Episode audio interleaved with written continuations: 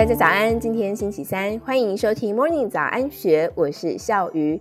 5月底，一名网红在 IG 上分享自己应朋友的邀请，造访台北数1数2南定的米其林2星日本料理消费经验，表示在买单的时候收到店家给了一张16000元的账单，才知道原来在场每个人都要请定位人吃一份餐点，大呼是颠覆三观。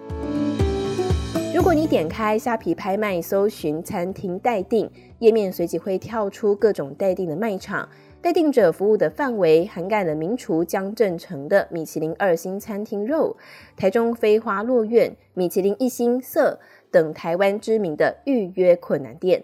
代订的价格从500元到5000元不等，甚至餐饮业界盛传，有人为了拿台北知名私厨的门票，还送上名牌包，各种奇招让人大开眼界。一名不具名的米其林餐厅主厨不讳言，这就是疫情发展出的新商业模式。如果消费者愿意付费，站在市场机制的角度也没有对错。疫情肆虐迈入第3年，民众出不了国，只能够从国内开发特色餐厅，加上社群媒体发达，在推波助澜之下，许多规模小的餐厅崛起，往往一个餐厅就要排队等上半年、1年的时间，有钱都不见得吃得到。而拍照打卡炫耀别人吃不到我吃得到，就成了最独一无二的体验。随着规模小的私厨或是餐厅崛起，也衍生出代订经济。一名餐饮业的经理人说，毕竟有需求才有供给， Inline、Easy Table 这些平台也是靠定位盈利，只是抽成的比例不同。站在市场机制角度，只要消费者跟业者达成约定，无论如何收费，金额多高都没有违法的疑虑。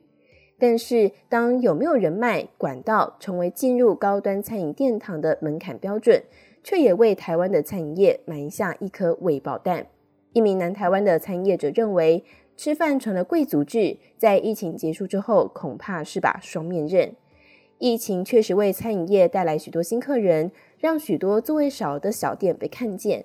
但是对于餐饮业者来说也是一项考验。毕竟随着各国已经逐渐解封，如果在疫情这段时间累积足够的信任度与口碑，就算是国门开放，餐厅仍然有机会维持预约困难。但如果因为服务和餐点的品质不足，又或者是价格高过了消费者预期，也可能会迎来消费者报复性的退订。加上社群媒体发达，到时候恐怕又会引发一波族群分化或是对立，对餐饮业来说长期发展不是好事。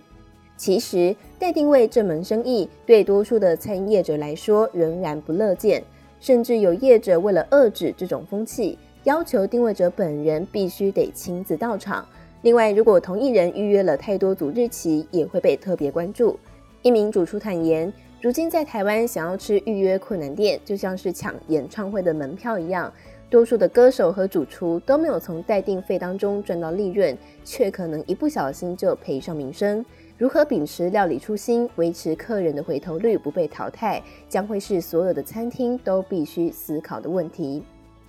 以上内容出自《今周刊》，更多详细资讯欢迎参考资讯栏。祝福您有美好的一天，我们明天见，拜拜。